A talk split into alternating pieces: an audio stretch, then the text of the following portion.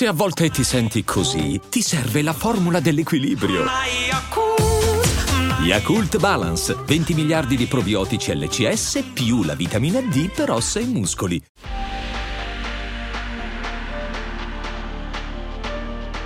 Questo è Storie di Videogame, il podcast per tutti quelli che come me non si accontentano di giocare ma vogliono saperne di più. Vogliono scoprire com'è nato un videogame, chi l'ha creato, gli aneddoti, le curiosità. Io sono Andrea Porta e nella puntata di oggi chiudiamo la storia di Mass Effect, scoprendo insieme i retroscena dello sviluppo dei due sequel. Siete pronti? Cominciamo!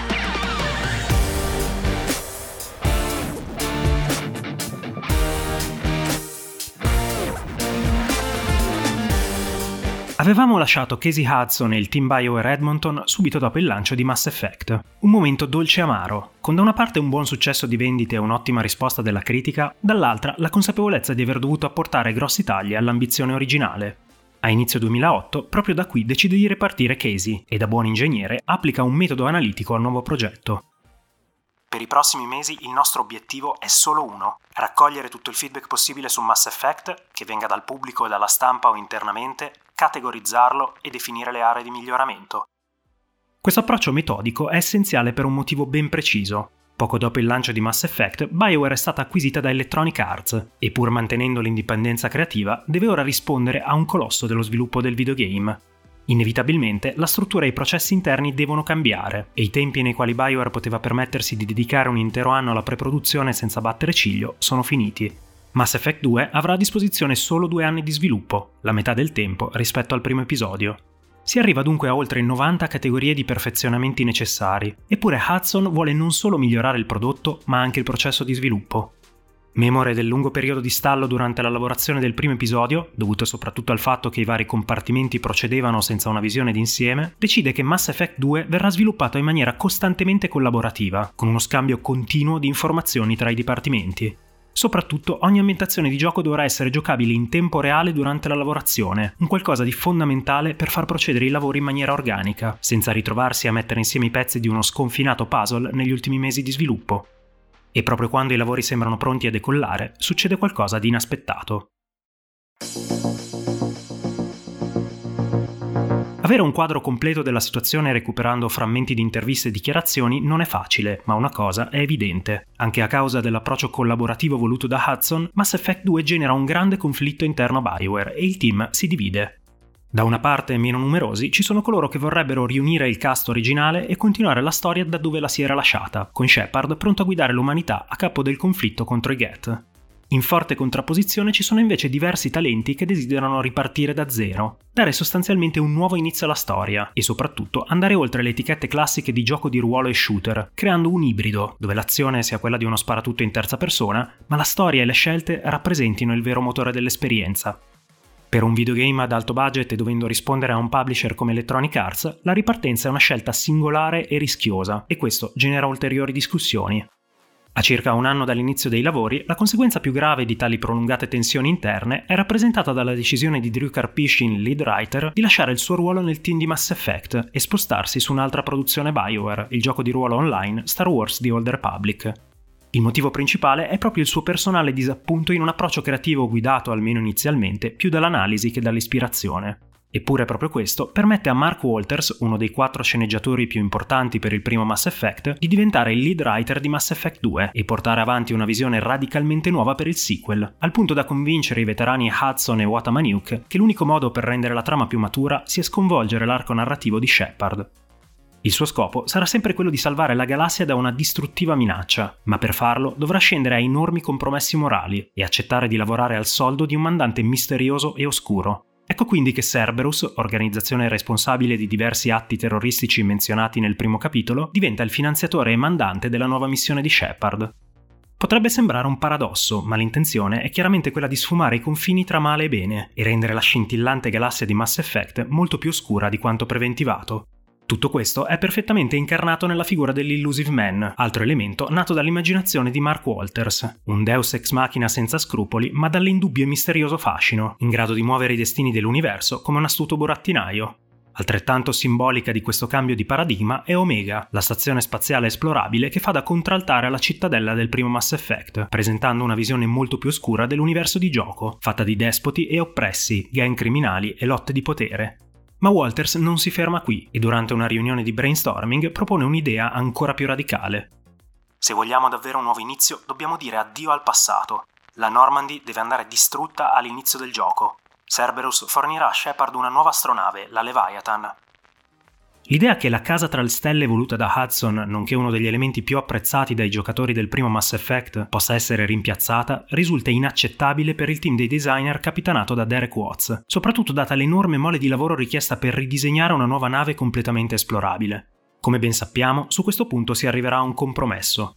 La Normandy SR2 diventerà quindi una versione ampliata e potenziata del vascello del primo Mass Effect, ma ne manterrà l'estetica e tutte le caratteristiche di base. Quanto alla trama, grazie al rinnovato approccio collaborativo e basato sul feedback, BioWare è certa che il primo Mass Effect fosse eccessivamente concentrato sulla trama principale e avesse finito per trascurare le attività secondarie. La geniale soluzione è rappresentata da un canovaccio narrativo apparentemente semplicissimo, con Shepard che si trova a reclutare una sorta di sporca dozzina fatta di volti familiari e personaggi completamente nuovi, tutti accomunati da enormi conflitti e problemi personali irrisolti, e deve convincerla a lanciarsi in una missione suicida per il bene dell'universo.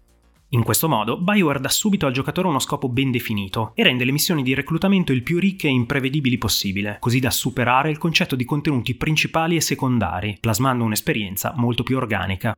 I compagni da reclutare diventano inoltre il fulcro attorno al quale ruota lo sviluppo, soprattutto per quanto riguarda la componente narrativa e artistica, e Mark Walters finisce per sconvolgere la divisione per argomenti voluta dal suo predecessore. Drio aveva assegnato a ogni sceneggiatore un'area tematica di competenza, io voglio assegnare a ognuno un personaggio, in modo che ogni storia sia seguita dall'inizio alla fine da uno specifico sceneggiatore. Questa soluzione assicura un livello qualitativo altissimo per ognuna delle storie dei personaggi secondari, che il giocatore potrà vivere nell'ordine che preferisce, andando a intrattenere con ognuno un rapporto intimo e personale. Inoltre, questo approccio viene seguito anche da altri dipartimenti, come quello della regia dei filmati di gioco e quello dei compositori, che si dedicano a sviluppare stili e contenuti specifici per ognuna delle storie dei comprimari. Mentre la trama prende forma, un team di programmatori e game designer seguito da Casey Hudson si mette al lavoro per rinnovare completamente la componente shooter del gioco. Partendo dalle basi tecniche del primo Mass Effect, spendono diversi mesi mettendo da parte tutto il resto e concentrandosi esclusivamente sul movimento del personaggio, sul feeling delle armi, sul sistema di coperture. I risultati ben presto si vedono. Completo di un sistema di ricarica tradizionale e della possibilità di utilizzare alcuni poteri senza mettere in pausa l'azione, Mass Effect 2 diventa uno shooter compiuto, molto tattico ai livelli di difficoltà più elevati e soprattutto divertente, anche grazie a un design di livelli molto più raffinato. Soprattutto, il nuovo sistema di classi e il bilanciamento delle abilità dei comprimari restituisce una maggiore sensazione di comando sul campo di battaglia. E poi c'è l'elemento cinematografico. Laddove il primo Mass Effect cercava in qualche modo di imitare il cinema di fantascienza, al punto da aggiungere una vistosa grana filmica alle immagini, il secondo capitolo applica delle genuine tecniche registiche ai filmati, soprattutto nella fotografia, con stili differenti applicati ai vari personaggi. Le scene d'azione diventano corali e spettacolari e la colonna sonora rispecchia l'epicità del contenuto, completando un'esperienza che non cerca più solo di imitare il cinema di fantascienza, ma lo integra, entrando nell'età adulta e diventando a pieno diritto parte della cultura fantascientifica globale. E tutto questo anche grazie a un cast all'altezza. Forte della fama del primo episodio e dei budget di Electronic Arts, il direttore del doppiaggio Chris Borders può ora coinvolgere i veri attori delle serie fantascientifiche che avevano studiato per ispirarsi. Martin Sheen, Trisha Helfer e Michael Hogan da Battlestar Galactica, Carrie Moss da Matrix e molti altri. Insieme al lavoro svolto dagli animatori, le loro voci portano la recitazione nelle sequenze filmate a livelli cinematografici ed elevano il carattere e il peso drammatico dei personaggi in maniera sensibile.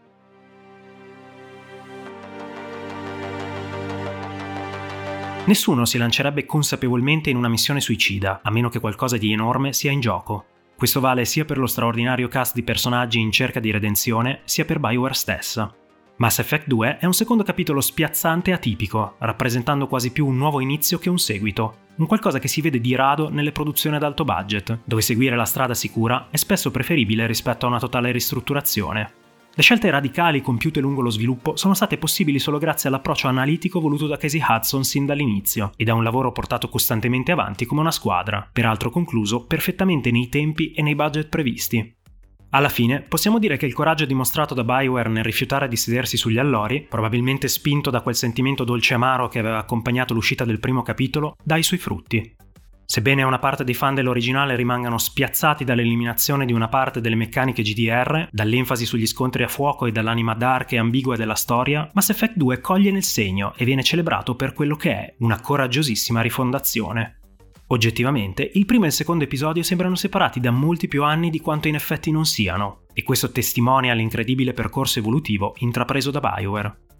Opportunamente, tutto questo traccia un bellissimo parallelo con Star Wars, la saga di fantascienza che era stata presa ad ispirazione da Casey scrivendo il suo pitch intitolato SFX. Le caratteristiche di Mass Effect 2 lo avvicinano concettualmente a Empire Strikes Back, un secondo episodio molto più oscuro e moralmente adulto. Il successo di critica è sensazionale, al punto che ancora oggi Mass Effect 2 presenta una delle medie voti più alte di sempre nella storia del videogame e i risultati in termini di vendite non si fanno attendere, portando immediatamente la produzione tra i bestseller di tutti i tempi di Electronic Arts. E adesso un bel caffè finito. Perché rischiare di rimanere senza caffè quando puoi abbonarti a Caffè Borbone? Prezzi vantaggiosi, costi di spedizione inclusi, tante possibilità di personalizzazione e l'abbonamento lo sospendi quando vuoi. Decidi tu la frequenza, la qualità, scegli tra le cialde e capsule compatibili e crea il tuo mix di gusti e miscele. Mai più senza caffè con l'abbonamento Caffè Borbone. Tutte le info su caffèborbone.com.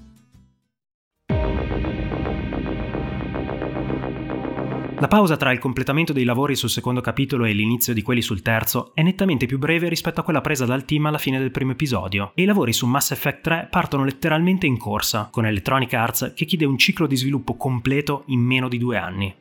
L'esplosivo successo di Mass Effect 2 toglie ogni dubbio a Bioware. Rispetto alla galassia patinata del capostipite, i toni dark del secondo episodio, le intime storie dei comprimari e la disperata corsa verso un incerto finale hanno conquistato il grande pubblico, e proprio da qui deve partire l'episodio finale.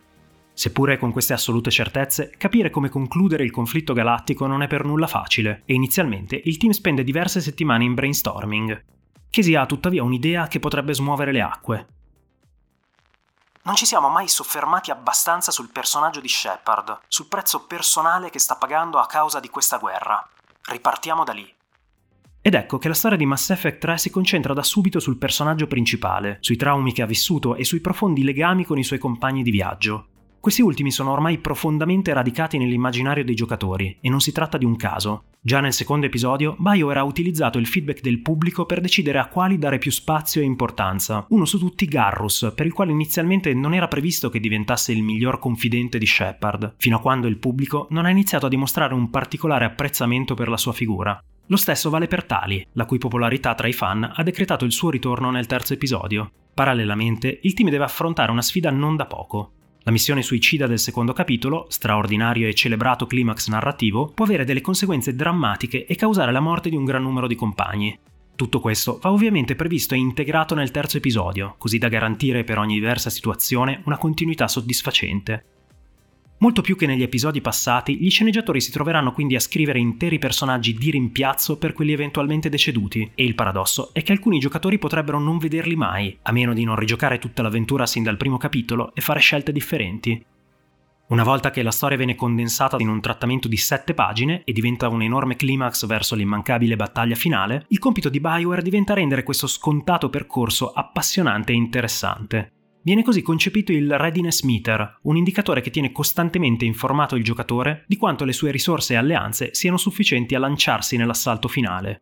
A rendere questo percorso tortuoso e complesso ci pensano le trame legate alla soluzione di conflitti a lungo narrati nei precedenti capitoli, legati principalmente alle razze Krogan e Quarian. Proprio qui si ritrovano alcuni dei momenti migliori di Mass Effect 3, dove il percorso del giocatore lungo tutti e tre i capitoli acquista un senso profondo.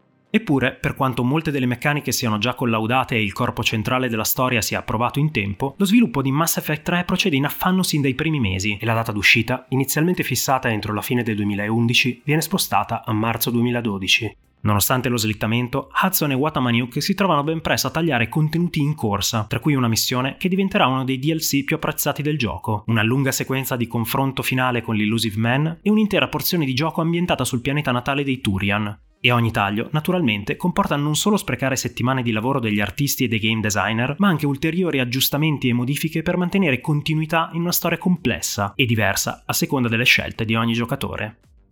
Quando già Hudson comincia ad avvertire profondamente il peso di lunghi anni di sviluppo intenso e di un rush finale senza scrupoli, sul suo smartphone arriva una pessima notizia. Seduto sul divano della sua abitazione un venerdì sera come tanti, rilegge quel messaggio di testo diverse volte senza riuscire a crederci. Casey, abbiamo un problema. Una versione di prova interna per i dipendenti è finita su Xbox Live per qualche minuto.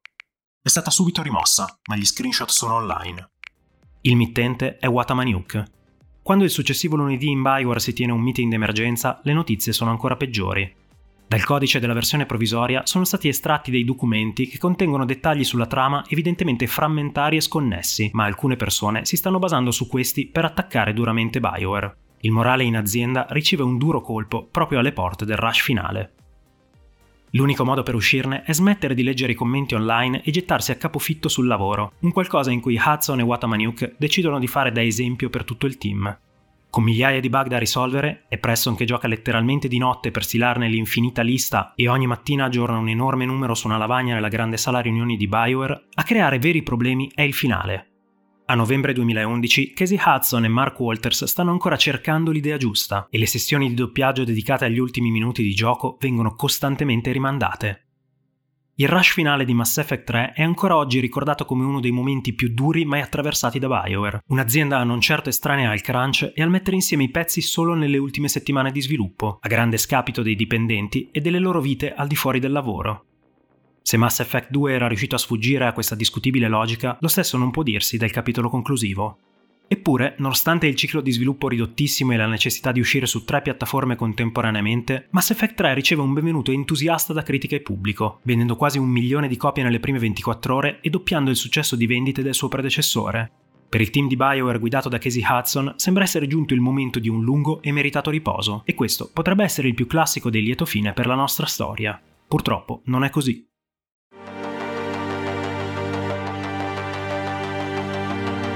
Proprio quel finale che tante preoccupazioni aveva dato a Hudson e Walters diventerà uno dei più grandi temi di controversia della storia del videogame. Senza entrare eccessivamente nei contenuti, limitiamoci a dire che Mass Effect 3 può offrire sostanzialmente tre filmati, che mostrano molto velocemente altrettante possibili conclusioni della vicenda. Concettualmente i tre finali sono differenti tra loro, ma c'è un problema. La condivisione online dei filmati pochi giorni dopo l'uscita del gioco dimostra ben presto come siano quasi identici, con la differenza principale rappresentata dal colore di sfondo, che può essere blu, rosso o verde. Non solo, qualche ulteriore approfondimento chiarisce come la selezione di un finale o l'altro non dipenda dalle scelte fatte dal giocatore nel corso dei tre capitoli. Il risultato è una vera e propria rivolta dei fan, un sondaggio sui forum ufficiali di Bioware riceve migliaia di click in poche ore e seguono petizioni che arrivano alle decine di migliaia, chiedendo agli sviluppatori di cambiare il finale. È un evento senza precedenti nella storia del videogame. E proprio quando le discussioni online si fanno sempre più accese e arrivano purtroppo all'harassment di alcune figure del team di sviluppo, succede qualcosa di ancora più incredibile. Una mattina, un fattorino recapita in Bioware Edmonton decine e decine di scatole di cupcake da un mittente ignoto. Sono colorati di rosso, blu e verde ma hanno tutti lo stesso sapore. Preston Watamaniuk non la prende affatto bene, intimando a chiunque in azienda di non toccarli e portandoli personalmente alla mensa per i poveri locale. L'episodio potrebbe essere liquidato come uno scherzo, ma l'idea che chiunque con un simile gesto possa arrivare sino alle porte degli uffici di Edmonton genera ulteriori ansie e tensioni nel team.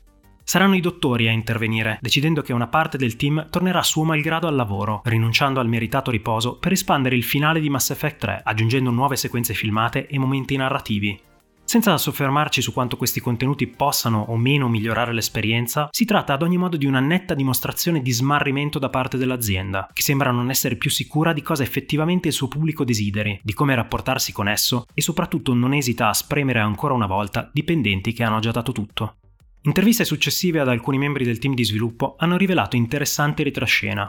I tre colori erano stati utilizzati dal Cinematic Director negli storyboard, ben prima che i filmati fossero realizzati, con il solo scopo di categorizzarli, ma non avrebbero dovuto apparire nel prodotto finito. Inoltre i tre finali erano originariamente molto più estesi dal punto di vista narrativo, non includevano la dissonante entrata in scena del personaggio noto come Starchild e contenevano diversi approfondimenti sul destino dell'universo e di Shepard stesso. La decisione di tagliare questi contenuti all'osso e di riutilizzare asset di gioco già disponibili è arrivata molto tardi nel processo di sviluppo ed è stata dovuta principalmente a motivazioni di budget e tempistiche, sottovalutando evidentemente l'impatto che questo avrebbe avuto sull'utenza, ma soprattutto contraddicendo diverse dichiarazioni fatte in fase di sviluppo, che avevano promesso un finale che avrebbe tenuto conto del percorso del giocatore lungo tutti e tre i capitoli.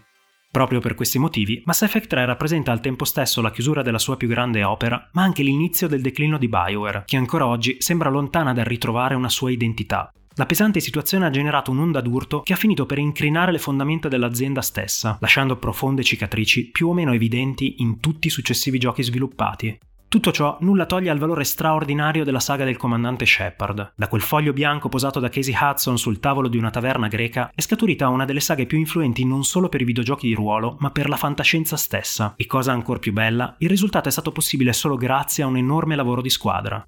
Mass Effect ha contribuito a cambiare la percezione del videogioco come arte narrativa, elevandone lo status ben oltre l'imitazione del cinema, e oggi merita di essere citato insieme alle più grandi space opera della storia letteraria e cinematografica. In questo senso, possiamo certamente dire che il lungo passo verso le stelle, desiderato da un ingegnere meccanico con la passione per il volo, ha dato vita a una delle più belle, sfaccettate e complesse storie di videogame di sempre.